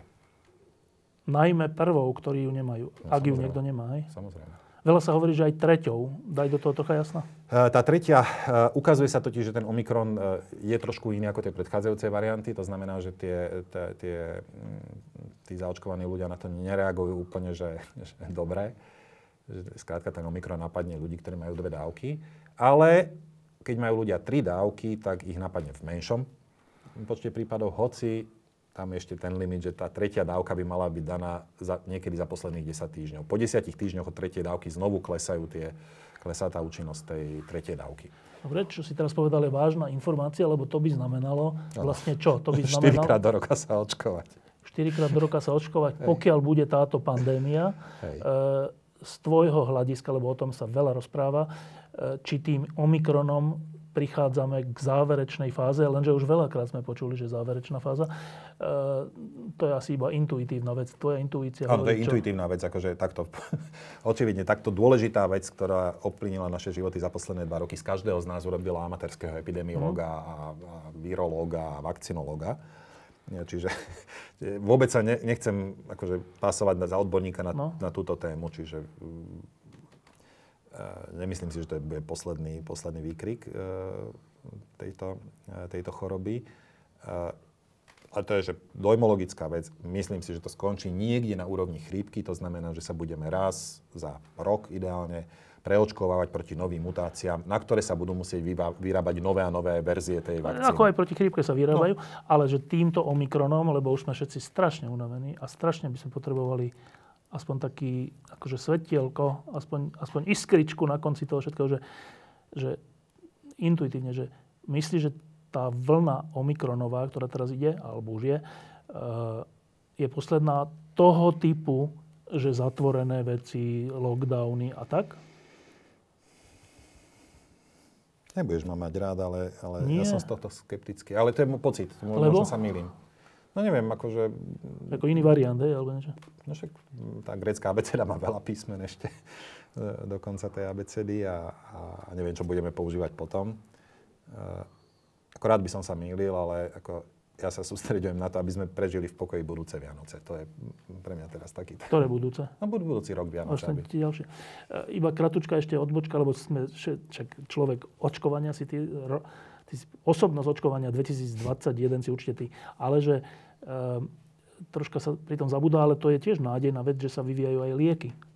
Nie len vakcíny, ale aj nejaké lieky. Tam máš nejaký nejakú informáciu? No tak áno, sú také nejaké dva, dva Už schválené. lieky, ktoré sa môžu použiť, ktoré výrazne znižujú teda umrtnosť a tie, tie pri hospitalizáciách. Mm. Je kúzelné, že časť ľudí, ktorí odmietajú vakcíny, alebo boli vyvinuté príliš rýchlo a sú experimentálne, ako Liek, je úplne v poriadku, šiahne po lieku, ktorý bol vyvinutý v porovnateľnom čase a je rovnako experimentálny a dokonca možno ešte väčšmi experimentálny, lebo na rozdiel od tých vakcín nebol podaný miliardám ľudí. A je fajn, že to máme. Je to podstatne drahšie, ako je tá vakcína. To znamená, ako určite je lepšia. V tomto prípade cost-benefit analýza hovorí jasne, že tá prevencia je lepšia ako, ako následná liečba. Nie na každého to zaberie, nie, nie každému to až tak zásadne pomôže, ale áno, je to nejaké svetielko, svetielko na konci, na konci tunela, ale nebol by som rád, aby z tohto vznikol ten dojem, že OK, tak sa nemusím dať očkovať, čak sú na to tabletky. Nie je to žiad, čak ten liek ešte tak masovo nie je pri, akože k dispozícii, myslím. Hej, Hej nie je. No, e, posledná otázka k, k tejto pandémii a potom ti tam ešte zo pár takých osobnejších otázok. Tak. Hm? E, asi teraz vzniká v mnohých ľuďoch, vznikajú v rôzne otázky. Tak u tých ľudí, ktorí stratili najbližších alebo ľudí kamarátov a tak, to je jedna kategória. U tých ľudí, ktorí sami prešli tým a ťažkým priebehom a boli v nemocnici, je ďalšia kategória. Ale u takej nejakej väčšiny, že uh, ťažkosť tejto pandémie je v tom, že keď sa niečo povie, že tak toto asi bude, ale teraz nemyslím len slovenská vláda, to je, tam, to je jeden problém, ale vo všeobecnosti, že E, vakcína je sloboda, alebo e, toto už bude posledná vlna a potom už nebude ďalšia vlna, alebo že stačí druhá dávka, potom netreba, potom stačí tretia dávka, teraz sa hovorí o štvrtej dávke a tak. Že vzniká potom taký dojem, že to je nekonečný príbeh, kde vlastne už trocha sa ti stráca takéto odhodlanie, že aha, tak už len tretia dávka, dobre, idem na tretiu dávku, ale keď potom zistíš, že po 12 týždňoch zase klesá to, tak idem na štvrtú, ale už nejdeš s takým tým a na piatu už budeš taký, že no, vieš, že, a do toho ešte je, že dobre, tak e, ja neviem kto, e, Dánsko alebo kto, Portugalsko majú strašne veľkú zaočkovanosť a napriek tomu musia urobiť nejaké opatrenia, lebo nemocnice a tak. Tak e, trocha to je živná pôda preto, aby si nejaký človek dnes povedal, že ale ja na to kašlem celé vakcíny, mm. nevakcíny, aj tak je to nakoniec jedno, keď sa pozriem na to Dánsko alebo Portugalsko. Tak čo by si takému človeku dnes tesne pred koncom roka 2021 ako mistr očkovanie povedal? Rozumiem, čo sa ma pýtaš, ale chcem povedať, že moja skúsenosť z toho bratislavského očkovania, bratislavské nemyslím len mesto, lebo ja som bol aj na tých výjazdoch v Pezinku, v, na Záhorí, v dedinách a tak, je, že neviem, mo, možno teraz vyznie veľmi zle, to poviem, ale že toto nie je vec, ktorú tu, tu tí ľudia natoľko riešia. Že by to natoľko to v tomto regióne ovplyvňovalo ich názor. A to, že je to štvrtá, OK, tak prídu na štvrtú. Ako že skôr, nie, skôr z toho, tej interakcie som mal taký pocit, OK, keď treba štvrtá, tak prídem na štvrtú, lebo rozumejú, čo robia a veria vakcínám a rozumejú, že to je pre nás jediné. Dobre, tak skús teraz z, teda správu pre iné regióny Slovenska. A, a, a problém je, že v iných regiónoch ľudia hľadajú skôr argumenty pre podporu toho alternatívneho postoja. A toto je že super argument pre, pre taký postoj. Uh,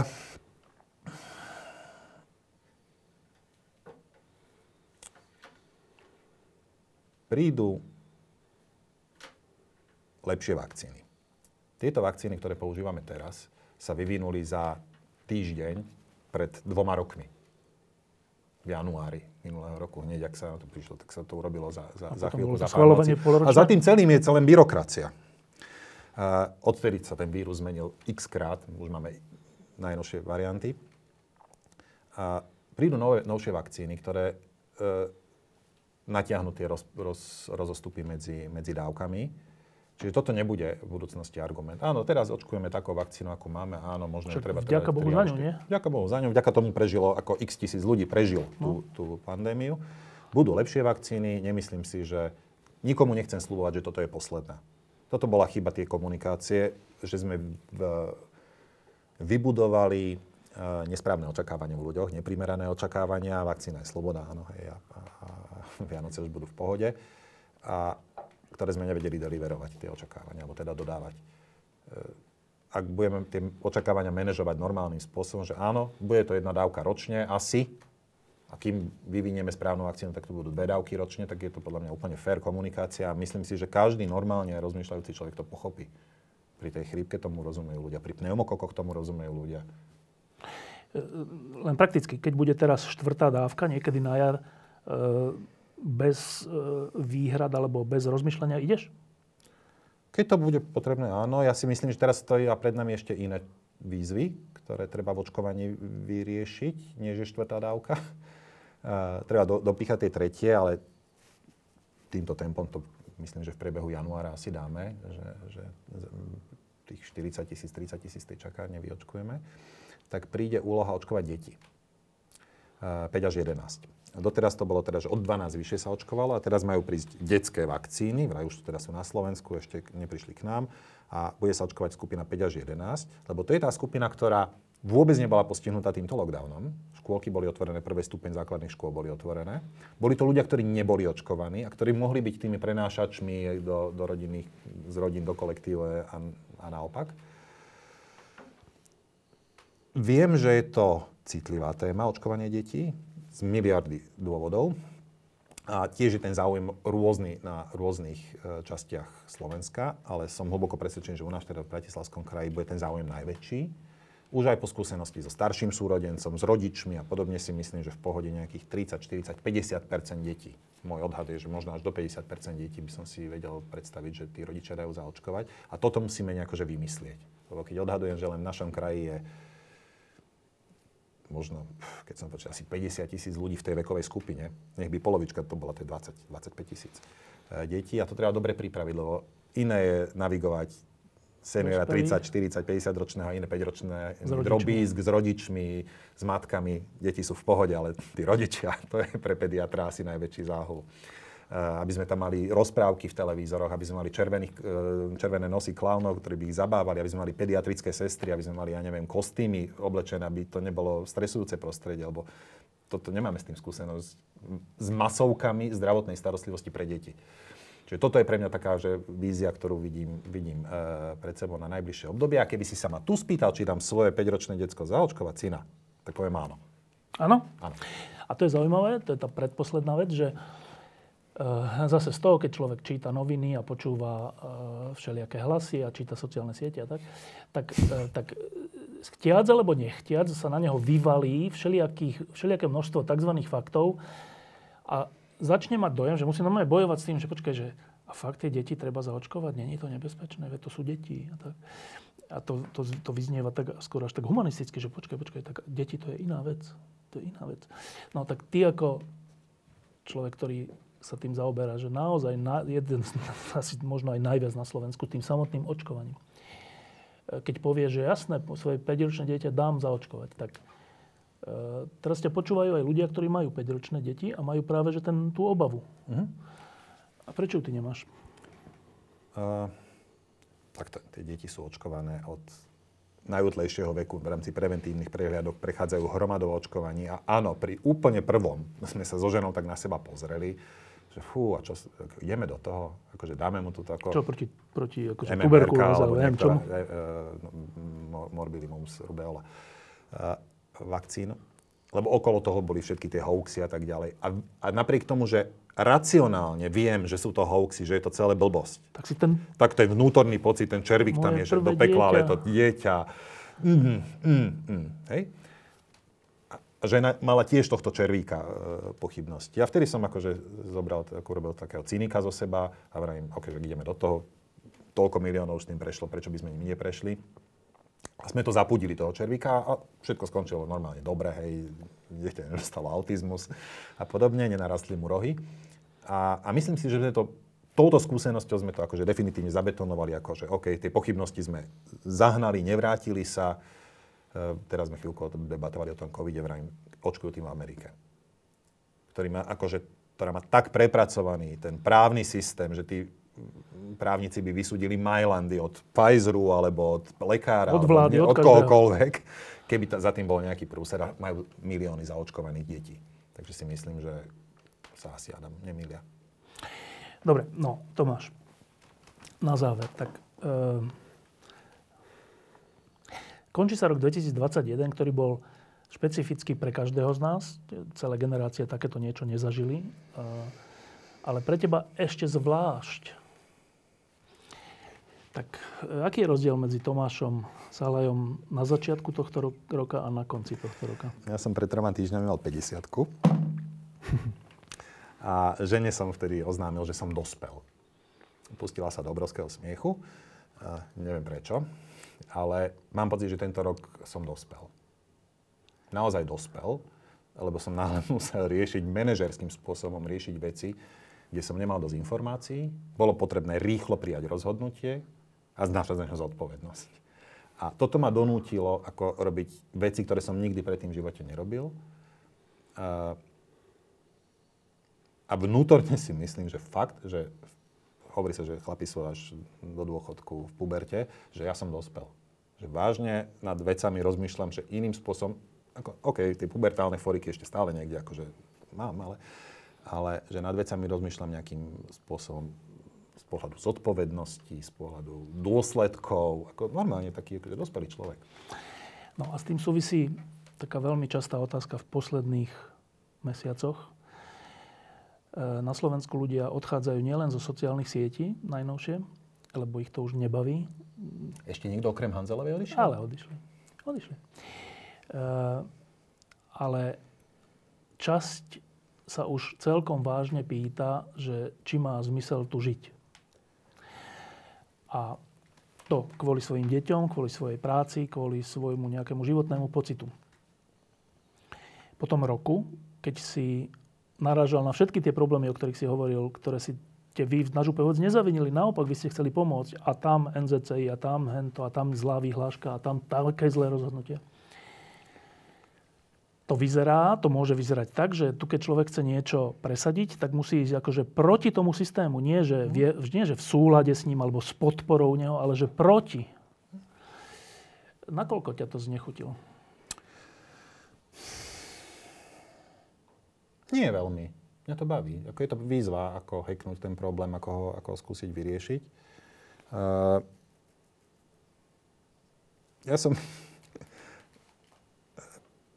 ako, dobre. Uh, mám obrovskú výhodu, že som v Bratislave, že je tu prístup do médií výrazne lepší. A, Akože v zmysle, že keď sa ti niečo nepáči, môžeš zakričať, nie? Áno. A prídu médiá. Ako je ťažké ísť akože do Trenčína urobiť nejaký televízny spod, ale toto dostanem do správ ešte večer, keď som v Bratislave a urobím nejakú zaujímavú informáciu.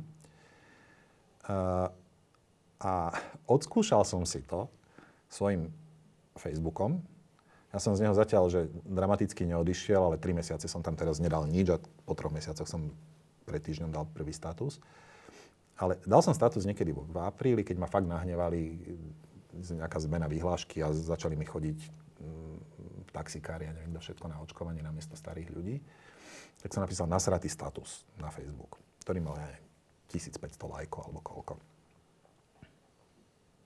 Sledovali to novinári, novinári z toho robili reportáž, z reportáže bola druhá reportáž, z toho bol rozhovor, z toho bol článok. Zmenila a do týždňa sa, sa zmenili veci, ktoré som kritizoval v tom statuse. To bola prvá taká skúsenosť, že, že tento typ tlaku, ktorý akože médiá monitorovali a, a po, posunuli ďalej, že pomáha. No a potom neskôr, stačilo, sme hrali takú hru na dobrého a zlého policajta, že e, kolegyňa išla na ministerstvo ako dobrý policajt a hovorí, dobre vám radím, toto upravte, lebo inak sa len napíše status mm. na Facebook. A toto mi fungovalo nejaký čas, čiže, čiže nejaký typ tlaku, napíšte ministrovi. To je tu, typ tlaku, ktorý na konci dňa akože mi pomáhal toto, toto, toto uhrať. Ale k tej prvej časti tej tvojej otázky, je že veľmi dobrá, lebo mm, vystihuje aj moje pocity toho rozčarovania, že, že celé zlé a, a, a vôbec a, a dezoláti a kričia a, a pľujú a, a, a nechám im to tu a radšej idem preč. Tomu, že plne rozumiem, lebo však to zažívam. A mám k tomu taký názor, môžem sa míliť, že tých ľudí, ktorí kvôli ktorým sa tu oplatí byť, žiť, tvoriť, uh, pomáhať. Slušné, pomáhať, je väčšina. Akurát je momentálne, že naozaj mlčiaca. Chápem, je, mám, mám, som biasovaný, som, som, ne, nemám, nemám úplne že dobré informácie, ale ak vychádzam z informácií z toho očkovacieho centra, kde, kam nechodia všetci ľudia, iba tí, ktorí sa chcú dať zaočkovať, a komunikujem s ním, však aj ja sedím pri tom stole a tiež sa ich pýtam, či sú zdraví a, a tak ďalej, tak ja si myslím, že, že tí ľudia sú že úplne normálni. Keď sa s nimi človek začne normálne rozprávať, to sú ľudia, ktorí chápu absolútne realitu, sme na podobnej vlnovej dĺžke, akurát sú momentálne, že mlčiaci. Možno nemajú svojho hovorcu medzi politikmi, lebo teda fakt neviem celkom presne, že koho z nich by si ty chcel označiť za lucidného politika, ktorý sa tu v tej kríze postaví, nejaká Merkelová alebo niekto nemajú svojho hovorcu, ale sú tu.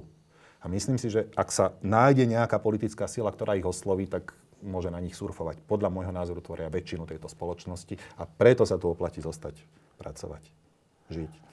Dobre, tak k tomu neplánovaná otázka, že e, po tých dvoch rokoch sme si všeličo overili. E, tak ako prvé sme si overili, že to, že sme žili v unesenom štáte, s mafiánskymi štruktúrami, že to neboli výmysly novinárov, ale že to bola brutálna realita, v ktorej sme žili. To sme si za tieto dva roky overili mnohými informáciami. Uh-huh.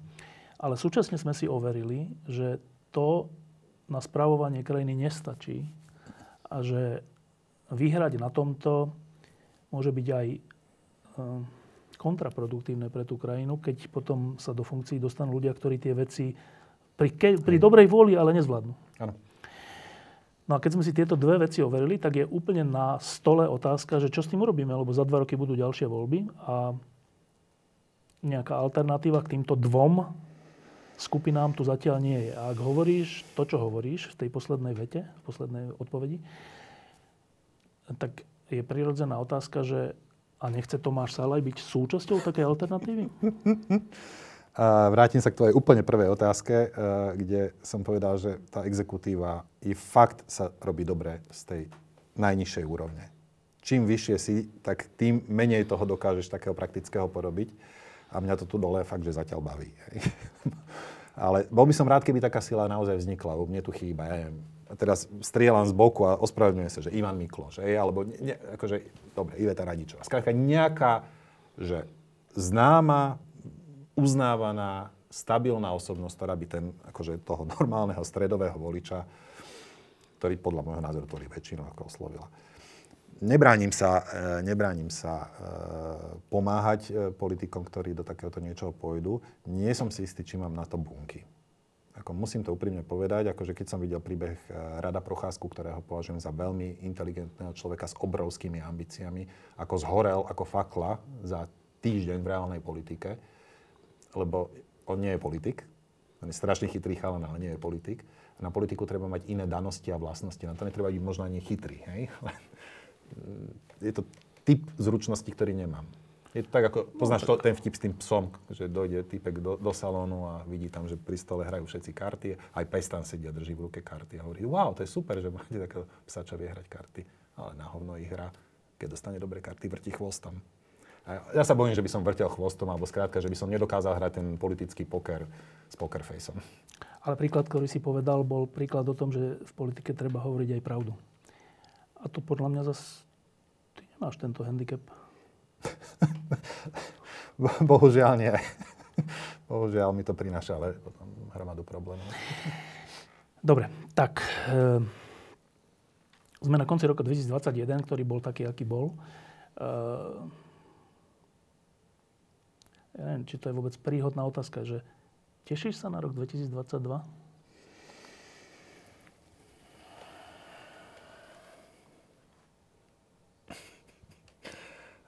Musím sa tešiť, samozrejme, lebo ten ďalší rok musí byť lepší ako ten odchádzajúci.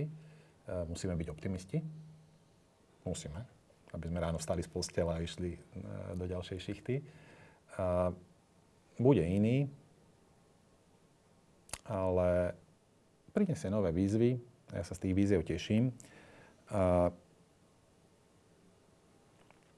napríklad, akože doteraz sme sa rozprávali o jobe, že očkovanie, čo je teda z môjho pohľadu v tejto chvíli takmer rutina, hoci teda každý deň sa zobudzam s trémou, keď tam ideme.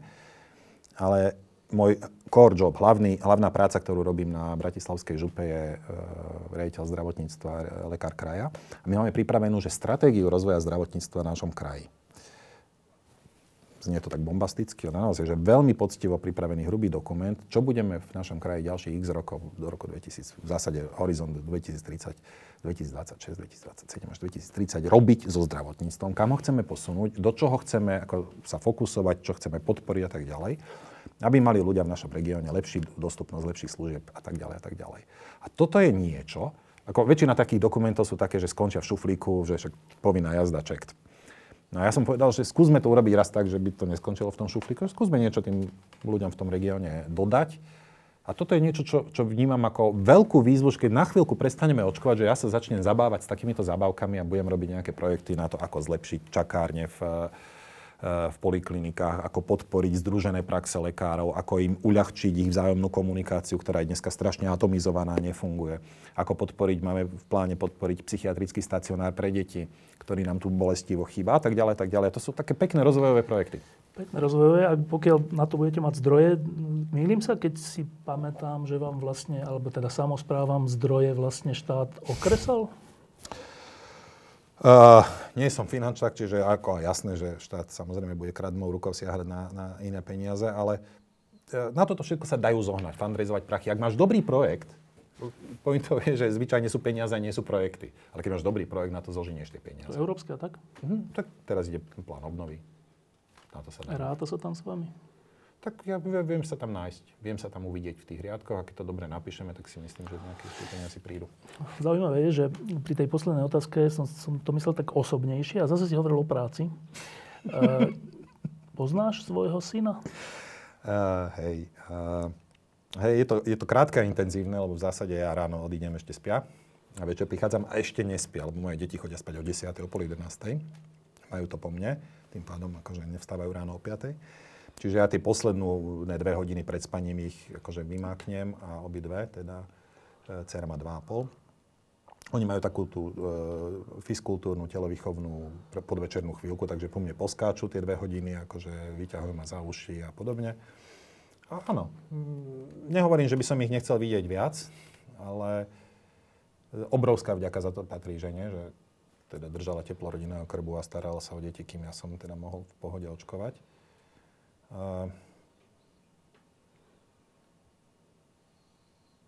Treba povedať, že áno, to, to, že tie dve hodiny po mne tie detská poskáču, je potom ten dôvod, že človek má energiu na druhý deň znovu do tej roboty. Fakt. To som niekde čítal, ty si vlastne nemal vôbec dovolenku, že? Týždeň, týždeň sme boli pri mori v Chorvátsku. To bolo tak maximum, čo sme si vedeli časovo dovoliť. No. Tak e, my sme, keď sme v týždni teraz rozmýšľali, že kdo, koho vyhlasíme za osobnosti roka, tak okrem šéfa policie Hamrana sme samozrejme prišli na to, že to budú zdravotníctví a tak sme to aj napísali, mm. ale poviem ti také tajomstvo, že v skutočnosti sme rozmýšľali, že ja nedáme, že Tomáša Salaja za to celé očkovanie, za ten celý ročný, ročný príbeh a nakoniec sme sa rozhodli, že dáme, ale však on je súčasťou toho, keď Hej. povieme, že zdravotníci. Tak e, vec, že za tým zdravotníci si ty osobne. Ďakujem. Tomáš Salaj, ďakujem, že si prišiel. Ďakujem za pozvanie. Um, teraz malo byť už trocha tak voľno, ale znova som sa dočítal, že ešte aj zajtra očkujete, aj pozajtra očkujete, nebude aj na Silvestra očkujete? Nie, nie, nie, ale teda už ľudia volajú, že, že aspoň do obeda, že na Silvestra, či by sme neočkovali, tak ako volali, že či na štedrý deň nebudeme do obeda očkovať. Uh, nie, nebudeme. uh, takto. Ak očkujem teraz 3 dní, útorok, streda, štvrtok, tak na to, aby som tie 3 dní akože pripravil, musím ďalšie 2 dní predtým pracovať na tých Exceloch, naťahovať tie no. veci. Čiže uh, aj keď na Silvestra očkovať nebudeme, budem na tom očkovaní pracovať, aby sme mohli po Silvestri, teda Druhého. Štvrtého. Štvrtého. Tretieho pondelok teda? No. Tretieho pondelok, štvrtého by sme, by, by sme chceli otvárať, aby sme očkovali. Toto si vyžiadala doba inak, uh, lebo tá čakárenie je taká plná. A týždeň pred Vianocami, keď politici zistili, že v Bratislave je viac ľudí ako na zvyšku Slovenska dohromady, tak tie telefonáty boli, že každú minútu, že halo, prečo neočkujete? No, tak musíme. Takže dobrá správa pre ľudí z, z regiónu Bratislavy, ale vlastne možno aj iných ľudí, môžu vlastne prísť z iného, z iného okresu. Hej? Ale prosím pekne, akože s termínom. Nie, že bez registrácie, ale tam budú v tej zime mrznúť, nech si dajú potom termoprádlo a nech mi ne, ne, nekričia. Dobre. Očkujeme ľudí s termínom. Dobre, ale to znamená ešte aj zajtra, pozajtra. Uh-huh a potom 4. Januára. januára. A potom až do nekonečna. Spávaš? E, málo. Ale opäť jedna z vecí, kde, že dospel som, je, že už mi to nechyba. Ako kedysi, že HPI, keď mi novinár zavolal pred 11, to bolo veľmi zlé. Že to, to som odpovedal, že úplne... Ale bol som do 3 ráno hore zase, ako pracoval. Teraz akože 6 hodín spánku, 5 hodín spánku, v pohode. Ako, Nespoznávam sa. A to sa ale nehovorí, že, že dospel som, ale že zostarol som. Diskusie pod lampou existujú iba vďaka vašej podpore. Ak považujete program pod lampou za zmysluplný, pomôže nám už 1 euro za diskusiu. Vopred vám veľmi ďakujem.